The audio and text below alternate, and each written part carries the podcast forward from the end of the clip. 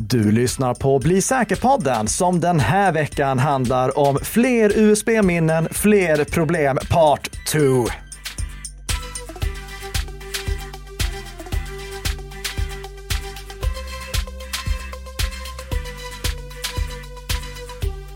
Och bara för att fira det så har vi två dagar mellan inspelning och släpp av det här avsnittet. Ja, För det har väl inte några andra anledningar, Karl-Emil? Ja, kan vara någon som behövde panikåka iväg till Stockholm, men då hade jag ju som tur var en sån trogen poddpartner som ställde upp och spelade in en dag i förväg. Just det, så det här är då inspelat den 10 maj 2023 och ni lyssnar på detta möjligtvis fredagen den 12 maj 2023. Eh, och eh, som vanligt så är det ett eh, oberoende samarbete mellan Nicka Systems AB och Bredband2 som gäller här när du och jag, Karl-Emil Nicka, är igång och poddar. Ja, men vi ska börja med någonting som eh, inte, som lyckligtvis inte brukar finnas med i podden, nämligen en rättelse. Aj då. Mm. Vad, är det en president som... Nej, nej, nej. Det, inte, det misstaget har jag inte gjort den här gången. Jag har däremot ljugit om eh, hur TikTok eh, är konstruerat rent bolagsmässigt. ljugit är ja. ju ett starkt ord. ja, men jag får ta på mig det. Jag sa, jag, det, det, var ett konkret faktafel faktiskt. Faktafel möjligtvis, ja. ja. Mm.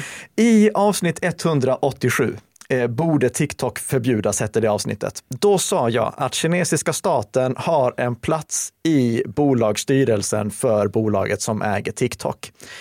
Det är inte sant. Det är nämligen som så här att TikTok har en struktur, eh, eh, eller bolaget bakom, eh, det som heter ByteDance, det har en struktur där ByteDance äger Beijing ByteDance som i sin tur driver den kinesiska motsvarigheten till TikTok som heter Doujin.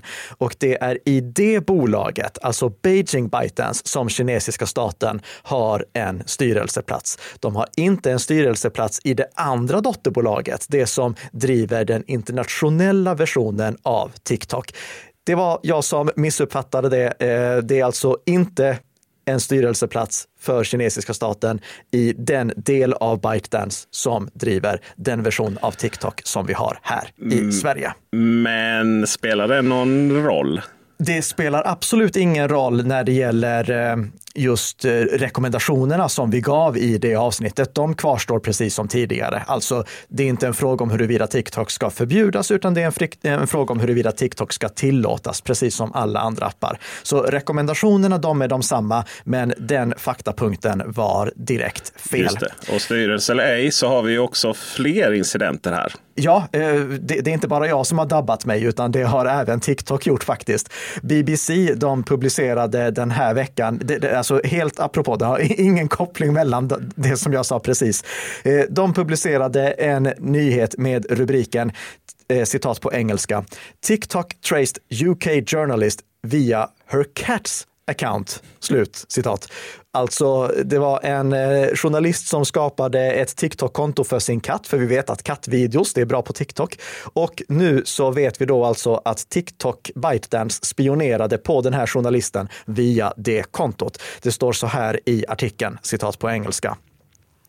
Two days before Christmas, TikTok called London based journalist Christina Criddle to tell her that two of its employees in China and two in the US had viewed user data from her personal account without her knowledge or consent. Slutcitat. Och det som ByteDance hade gjort här, det var precis som vi pratade om att de gjorde mot eh, journalister hos eh, Forbes var det va? Just det. Ja, alltså att de kollade på IP-adresserna som journalisten befann sig, eh, som journalisten hade för att därigenom kunna korrelera vilka eh, ByteDance-medarbetare som hade kontakt med de journalisterna och i det här fallet den journalisten. Så här har vi ett konkret exempel till på vad som TikTok kan göra och också just det här som jag nämnde i avsnittet om TikTok, att det spelar ingen roll att datan lagras utanför Kina, för den är fortfarande åtkomlig från det kinesiska bolaget. Precis som jag har poängterat att det spelar ingen roll att Microsoft sparar sin data för EUs eh, medborgare på Irland, för att de är fortfarande åtkomliga från USA och därmed så faller de under den amerikanska övervakningslagstiftningen. Men ytterligare ytterligare ett exempel på problemen med eh, eh, just det här spionaget som sker och det spionage som vi ska vara medvetna om och skälet till just den rekommendationen som vi gav. Alltså, det handlar inte om huruvida du ska eh, förbjuda en app. Det handlar om huruvida du ska tillåta en app. Vi fortsätter med några som inte riktigt vill, vad ska vi använda ordet, Ja, vi, vi, vi Skvallra på sig själva. Ja, det är de som faktiskt får veckans känga. Mm. Eh, och det är Ecpat Sverige som får det den här veckan. Och om ni tycker att Ecpat Sverige låter bekant så är det för att det är den barnrättsorganisation som eh, är en av förespråkarna för Chat Control 2.0-förslaget och som jag förhoppningsvis ska träffa snart igen för att diskutera alternativ till Chat Control 2.0 nu när det ser ut som att vi äntligen får stopp på det här fruktansvärda massövervakningsförslaget. Mm, vi får väl se. Ja, nej, men det, det, har hänt en sak i veckan, jag bara slinker in den här väldigt snabbt. Okay. Eh, ministerrådet rådets jurister har nämligen också nu kommenterat eh, det här massövervakningsförslaget. Det är ett dokument som är stämplat den 26 april som läckte den 8 maj. Och där i så framgår det att det här förslaget, det är ju inte förenligt med våra internationella rättigheter. The Guardian, de skriver en artikel med rubriken, citat på engelska, EU lawyers say plan to scan private messages for, sex, eh, for uh, child abuse may be unlawful. Slutcitat. SVT skriver citat omstridd övervakning sågas av EU-jurister. Slutcitat. Det ehm, men tillbaka till vad var det Ecpat gjorde då? Jo, vi har ju tidigare pratat om apoteksskandalen och Friends-skandalen. Det här är delar i en fantastisk serie som eh, Sveriges Radios journalister Sven Karlsson och Sascha Granberg gör tillsammans, där de kollar på vad sker egentligen med den data som eh, olika webbplatser delar med utomstående aktörer. Eh, vi pratade ju om apoteksskandalen där det delades till och med information om vilka receptfria läkemedel som någon köpte. Just det, just det. Har man eh, lite problem med klåda på intima ställen så ja. Eh, vet hela Facebook det nu då. Mm. Och det som de nu rapporterade den här veckan, det var att Ecpat, de har ju ett rapportformulär för att man ska kunna tipsa om eh, olika typer av utsatta barn och barnövergreppsmaterial. Och när Eh, Sven och Sasha testade det här formuläret, då upptäckte de att om de skrev in sitt namn, telefonnummer och e-postadress och hade godkänt alla cookies, då skickades den informationen till Facebook så att Facebook fick reda på att du hade eh, skickat in en sån här rapport. I inslaget som vi självfallet länkar till i våra show notes, då frågar Sveriges Radio så här, citat. Förstår vi rätt om vi säger att det var meningen att Facebook skulle få reda på vilka som tipsar er om sexuella övergrepp mot barn? Slutcitat. Och Ecpat svarar, citat. Om du själv har fattat ett aktivt beslut, då skickar vi vidare den informationen till Facebook i syfte att sprida information om vår verksamhet. Slutcitat. Och det, det, här innebär ju alltså att Facebook kan göra en koppling baserat på, e, eh, baserat på e-postadressen för att sen kunna marknadsföra saker specifikt till de personer, alltså Facebook-användare, som har eh, på något sätt interagerat med det här formuläret. Så syftet är att marknadsföra Epcat via Facebook till folk som redan har aktivt fyllt i ett formulär hos samma organisation. Det är precis den tolkning som jag gör.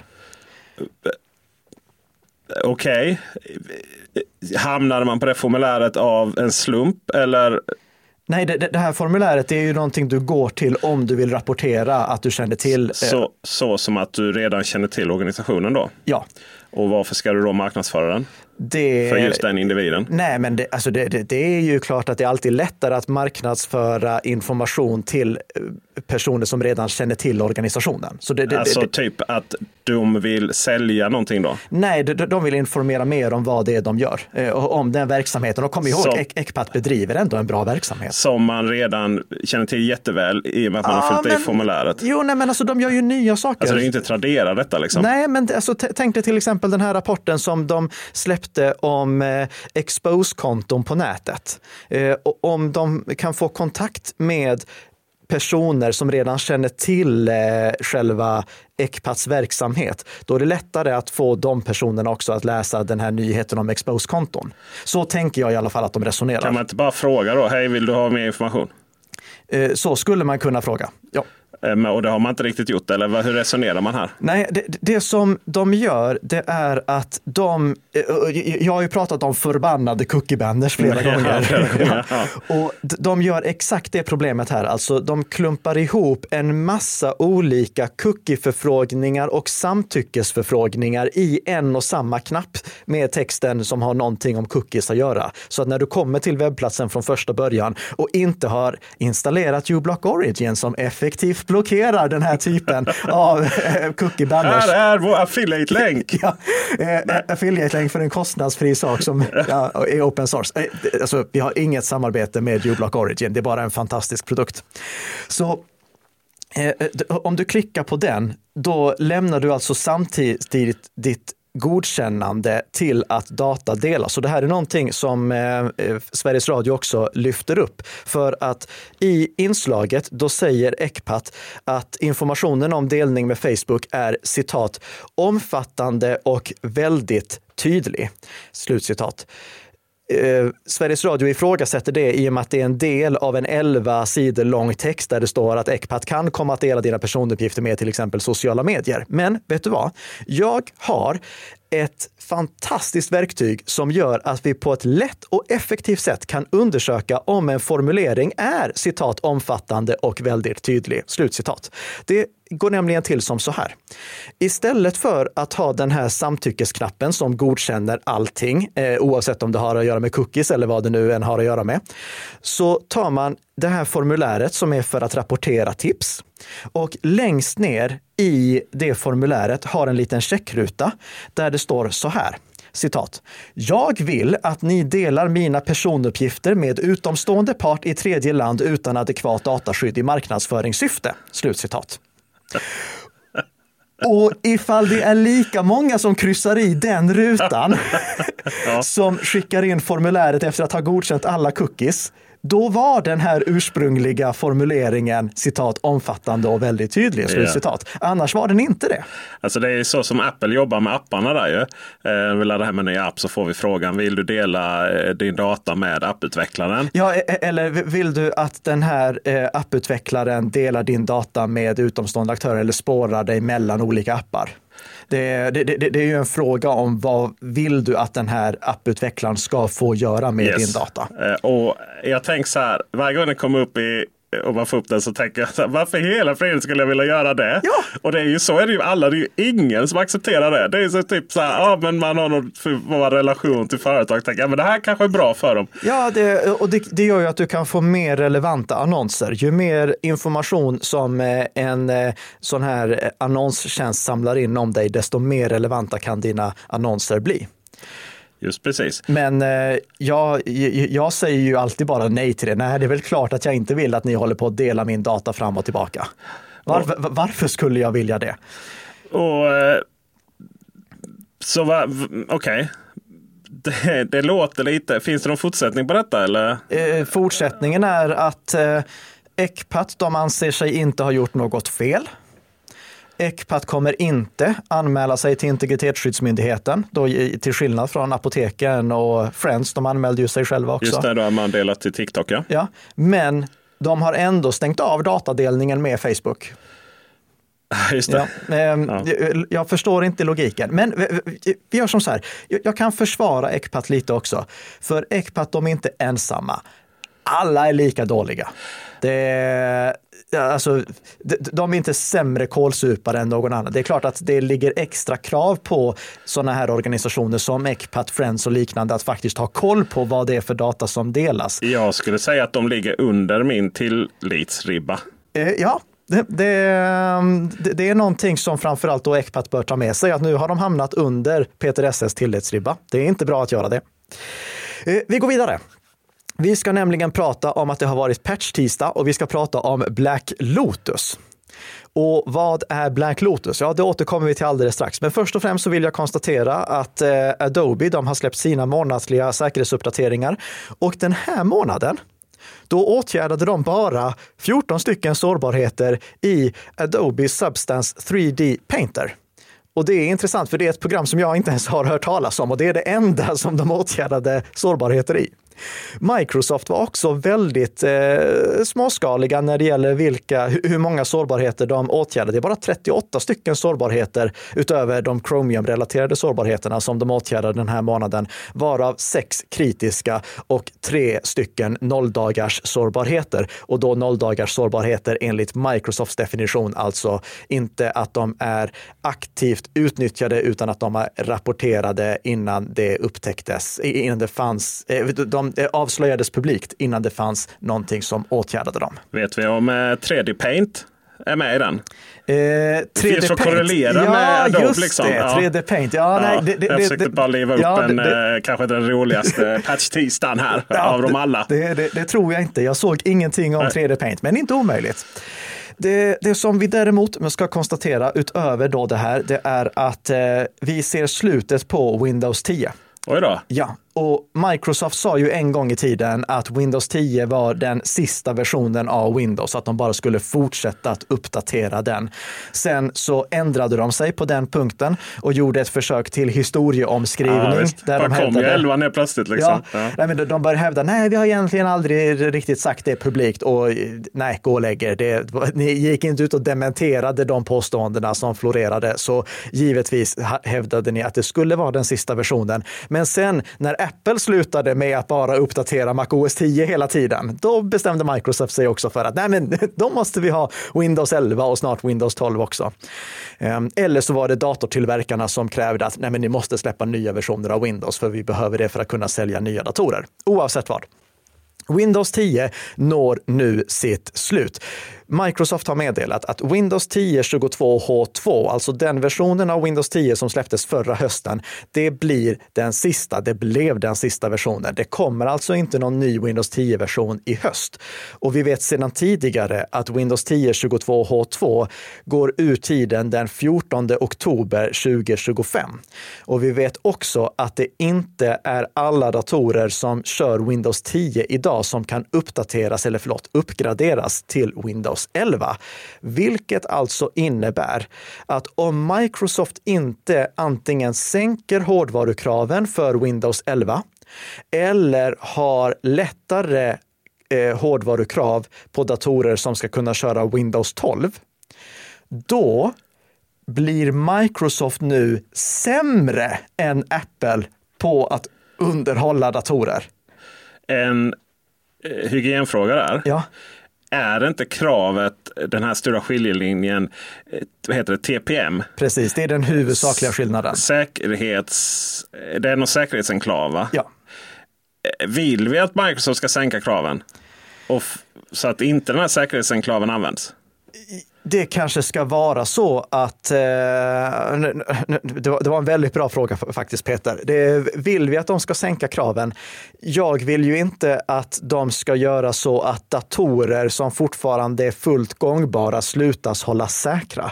Och det skulle antingen då kunna göras genom att förlänga Windows 10 eller genom att sänka kraven på Windows 11 men informera om att det här inte är en fullt säker version, att det här inte är den absolut säkraste lösningen. Det är någonting som till exempel Ubuntu har börjat göra. De informerar tydligt om det här är en dator som uppfyller alla säkerhetskrav eller ifall den är mindre säker. Nej, givetvis, vi vill att det ska pushas för säkrare lösningar så som de krav som finns i Windows 11. Men vi vill samtidigt inte att Microsoft slutar underhålla gamla datorer för att det är inte så att de som inte har råd att uppdatera till en Windows 11-dator kommer bara tänka, ah, jag måste göra det eftersom Microsoft slutar underhålla Windows 10 utan de kommer troligtvis fortsätta köra Windows 10, vilket är ännu värre. Ja, det är det ju förstås. Ja. Det här med att det inte kommer någon 23H2 eh, då, ja. Eh, det vill säga en helt ny version eh, av Windows 10 eller en större uppdatering. Betyder det också att det inte kommer någon säkerhetsuppdatering överhuvudtaget? Eh, Det, det betyder att när vi passerar den 14 oktober 2025, 14 oktober 2025 är den sista dagen, sista patch-tisdagen då det släpps säkerhetsuppdateringar till Windows 10. Åh tusan, det är på den nivån alltså? Ja, det är, så därefter så står du helt utan. Känns det, som att det nyss var Windows 7 man dumpade liksom. Ja, eh, så då måste du byta till eh, Linux istället. Det, Ja. Eller byta dator. Eller om din dator stödjer Windows 11, uppgradera till Windows 11 såklart. Men jättetråkigt att se att Apple som har varit sämre än Microsoft på att underhålla mackar, de blir nu bättre än Microsoft. Alltså nu om vi pratar om ribbsänkning igen, här håller vi på att pressa ner ribban. Eh, Apple sänker ribban och Microsoft tänker, äh, det ska vara lite sämre än Apple här och lägger ribban ytterligare ett steg Ett under. en liten detalj där är ju att om, om vi inte har TPM 2.0 på moderkortet Eller i processorn. Utan har det på processorn då. ja, skulle jag förlåt, säga. förlåt, ja. Ja, eh, då är det ju inte nödvändigtvis aktivt om du har byggt ihop en dator själv. Utan då måste du gå in i BIOS och aktivera det. Och det, det är inte alltid det där är så himla enkelt och självklart. Men det finns många bra guider på Youtube för Windows. Eh, Den här, den här appen vi laddar hem i Windows 10 för att kunna uppgradera till Windows 11 kommer då säga att din dator inte är kompatibel. Ja. Men har du en processor eh, som är hyfsat ny så kommer du kunna aktivera det ändå genom att gå in inte i BIOS. Jag sa ju fel där, utan i UEFI då. I UEFI, precis. Och anledningen till att vi ska prata UEFI, det är just för att en av de sårbarheter, en av de nolldagars sårbarheter som Microsoft åtgärdar den här månaden, det är CVE 2023 24 932. Alltid, Ja, alltid ja. lika klämkäckt när man får fram de där siffrorna. Eh, Det är alltså en sårbarhet som utnyttjas av det något mer lättihågkomliga skadeprogrammet Black Lotus. Eh, inte Blå Lotus som i Tintin, utan Nej. Black Lotus. Som i HBO Max då. Det visste jag inte ens om. Jättebra serie. Jaha, okej. Om ett hotell. Ja, ja. Eh, Det som Black Lotus gör, det är att det infekterar datorn genom bootkit. Och bootkit, eller det, det är ett bootkit, alltså en typ av skadeprogram som infekterar datorn under operativsystemsnivå innan själva operativsystemet laddas in. Och det innebär att om du blir infekterad av Black Lotus, då kan inte någonting som sen körs ovanpå operativsystemet, till exempel ett antivirusprogram, detektera att Black Lotus har ändrat någonting där under, för Black Lotus har full kontroll över datorn. Det som är intressant med Black Lotus, det är att det här är mig veteligen det första utspridda UEFI-bootkittet som inte är utvecklat av någon nationsstödd aktör utan som är utvecklat av traditionella, alltså kriminella som bara vill tjäna pengar. Hårt jobbande kriminella Hårt som jobbande klarar kriminella. och har den kompetensen som annars nationer har. Ja. Det som Microsoft har gjort nu för att försöka eh, begränsa spridningen av eh, det här eh, bootkittet, det är att då rulla ut en inledande jag ska inte säga patch, för det är nästan inte det. Eh, eh, eh, de har rullat ut det som krävs för att organisationer där det finns en överhängande risk för att medarbetarna blir infekterade med den här typen av program har möjlighet att själva i förebyggande syfte implementera den lösning som Microsoft på sikt kommer att tillhandahålla. Det här är inte någonting som installeras automatiskt med hjälp av Windows Update, utan det här är någonting som alltså kräver att någon som har teknisk kompetens skriver ett gäng häftiga kommandon i kommandoprompten. Och jag lägger en länk till det i våra show notes också. Microsoft kommer fortsätta åtgärda det här problemet genom att i eh, juli, den 11 juli, släppa uppdateringar som faktiskt mildrar problemet automatiskt. Och i första kvartalet 2024 släppa uppdateringar som faktiskt åtgärdar problemet helt och hållet. Om du är extra rädd för Black Lotus, alltså du, du känner att ja, men jag jobbar i en organisation där jag är extra utsatt, vi har extremt höga säkerhetskrav, högre säkerhetskrav än de normala, då finns det instruktioner i våra show notes till Microsofts artikel om hur du installerar de här skydden redan idag. Och då måste du tänka på att det går aldrig att backa tillbaka efter att det är implementerat och du måste också uppdatera alla dina installationsmedier och återställningsmedier. Vi lägger också en länk till Microsoft Microsofts information om hur eh, IT-säkerhetsavdelningen kan granska alltså kännetecken, någonting som indikerar att en dator har blivit infekterad med Black Lotus. Men jag tänker att vi tar några rekommendationer för våra vanliga lyssnare också. Och det är att om det skulle vara så att du vill installera någonting på din dator, då ska du vara extra vaksam under de kommande månaderna så att du installerar någonting som kommer från den riktiga utvecklaren och inte från någonting som du har hittat genom att råka klicka på en annons på Google eller liknande. Eh, annonser som man för övrigt kan dölja med hjälp av uBlock Origin. Nej, det, ja.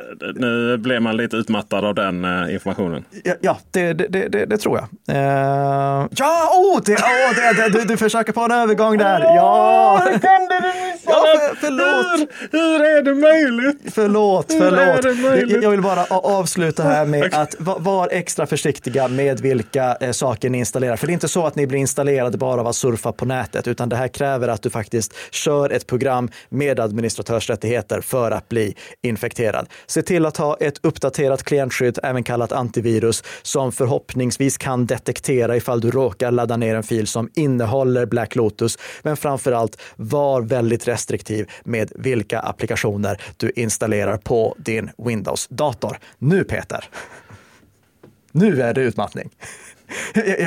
Förlåt, jag tog kraften ur dig när jag inte förstod den övergången.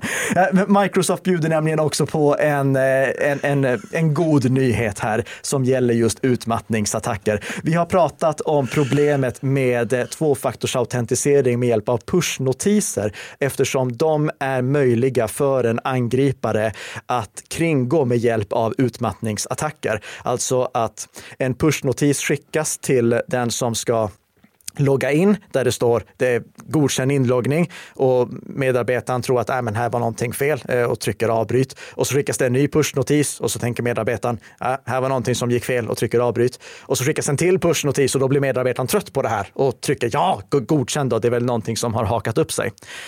Den typen av utmattningsattacker åtgärdar Microsoft nu för de som använder Microsoft Authenticator. De skriver så här, citat på engelska. Beginning May 8, 2023, number matching is enabled for all Authenticator push notifications. As relevant services deploy, users worldwide who are eh, who are enabled for authentication push notifications will begin to see number matching in their approval requests. Slutcitat. Och det här innebär alltså att framgent så kommer de som använder Microsoft Authenticator för att logga in med hjälp av pushnotiser eller eh, tvåfaktorsautentisera sig med hjälp av pushnotiser inte bara kunna trycka på godkänn, inte bara kunna trycka på rätt siffra av tre olika siffror, utan faktiskt behöva skriva in den siffran som visas på skärmen för att bekräfta att de faktiskt sitter vid skärmen och är de som vill logga in. Det blir lite mer krångligt. Vi ser ytterligare färre skäl till att använda den här lösningen istället för eh, passkeys eller WebAuthn eh, överlag eller eh, Google Authenticator-metoden. Men nu blir den i alla fall säkrare. Så två tummar upp för. Tack för det. Vi ska nu prata om eh, egentligen din uppföljning från förra veckans avsnitt där vi pratade om att eh, en medarbetare på Region Skåne hade lyckats, eh, ska vi säga, dumpa datan i tvätten. Ja, Precis. Genom att eh, glömma ett USB-minne i sina kläder och sen så gick det då till Region Skånes tvätt. Det var en forskare som hade fått, fått ut personuppgifter eh, efter, i och med en undersökning eh, där patienter, över 2000 patienter hade fyllt i ett formulär. Och detta försvann. Eh, Region Skåne fick ju en så kallad, vad kallar vi det, administrativ sanktionsavgift. Ja, på mm. 200 000 eh, riksdaler som vi i Skåne får vara med och betala med våra skattepengar. Eh, just för att man hade inte riktigt eh, adekvata processer tidigare och man hade inte heller liksom, riktigt infört adekvata processer därefter. Ja, det, alltså det, det fanns ju riktlinjer. Problemet var att riktlinjerna inte följdes. De följdes inte Nej. och det vi ska prata om nu är ju också huruvida de riktlinjerna var så himla bra. Mm. För de rekommenderade ju att använda 7-zip för att kryptera informationen. Med det sagt så var ju inte den här informationen eh, krypterad mer än möjligtvis genom en viss vätskeskada då framöver. Men ja. USB-minnet hittades ju aldrig så det kan vi inte kolla på. Men kryptering med hjälp av SIP-program, är det adekvat? Eh, adekvat, ja. Lämpligt, nej. Så kan vi väl säga. Ja. ja. Eh, och varför inte lämpligt? Jo, för att det är väldigt lätt hänt att någonting blir fel. Vi har rekommenderat 7zip många gånger, men då har vi rekommenderat 7zip för att det är ett bra komprimeringsprogram. Det är ett bra program för att ta ett gäng filer, lägga dem i ett zip-arkiv så att det blir en mindre filstorlek eller ta ett RAR-arkiv som har laddats ner från nätet och packa upp det. Eller ta ett tar.gz-arkiv och packa upp det. Det är ett väldigt kompetent program för att just hantera Eh, komprimerade arkiv. Det går också att använda 7zip för att kryptera komprimerade arkiv. Det går alltså att ta 7zip och lägga ett gäng filer i ett arkiv som i sig krypteras med ett starkt lösenord då förhoppningsvis. Det arkivet kan sedan då en medarbetare lägga på ett USB-minne utan att filerna som ligger i det krypterade arkivet läcker. Och det är det som står i eh, den här rapporten från Integritetsskyddsmyndigheten också. Det står att som en eh, teknisk säkerhetsåtgärd tillåts då den här appen 7zip. Det var inte ett, urs det var inte ett citat, utan eh, det, det står citat teknisk säkerhetsåtgärd. Så de syftar på att de uppmanar förhoppningsvis medarbetare att använda 7zip i just syfte att kunna flytta filer på okrypterade USB-minnen. Men det är en dålig metod och det är av två skäl. För det första, vad är sannolikheten att en medarbetare orkar lägga filerna som han eller hon ska flytta i ett krypterat arkiv, lägga det på ett USB-minne och flytta till en ny dator. Där packa upp filerna för att göra eventuella ändringar, packa ihop dem igen och lägga tillbaka på USB-minnet. Alltså, det, det är extremt omständligt. Och för det andra, om en medarbetare ska packa upp filer från ett krypterat zip-arkiv som ligger på ett USB-minne, är inte då risken stor att medarbetaren packar upp de här filerna till USB-minnet? Ja. Och om medarbetaren gör det, då har ju filerna legat okrypterade på USB-minnet. Och vad vet vi om filer som har legat okrypterade på ett USB-minne men sedan raderas? Går de att återskapa? Ja. Vad gäller ifall USB-minnet formateras till och med? Då får du trycka på en annan knapp, för det går också. Ja, det går också att återskapa även om eh, USB-minnet har formaterats. Det är därför som filerna aldrig får läggas okrypterade på USB-minnet. Och de här två skälen, just att det är opraktiskt för medarbetarna och vi kommer ju ihåg Integritetsskyddsmyndigheten sa att det ska vara lätt att göra rätt eh, och att risken är att filerna av misstag packas upp till USB-minnet istället för till datorn. Så det kommer ju ske. Det kommer ske, precis. Dessutom kommer man inte ens ta bort dem. Nej, så gör inte så. Det är, eh, eh, använd, eh, alltså, använd jättegärna 7zip för att komprimera filer och packa upp, krypter, packa upp krypterade eller okrypterade zip-arkiv. Men inte för att lägga filer krypterat på ett USB-minne. För att lägga filer krypterat på ett USB-minne använder vi Windows inbyggda funktion som heter BitLocker. Och jag vet att här finns det några som säger att ja, men den finns ju bara i Pro och Enterprise-versionerna av Windows. Och det stämmer. Men i organisationssammanhang, då är det ändå bara Pro och Enterprise-versionerna av Windows som används i och med att det bara är de som kan administreras, som kan manageras, eh, vilket inte går att göra på samma sätt med hemversionerna av Windows. Och i MacOS, då använder vi FileVault inbyggt i alla versioner av MacOS.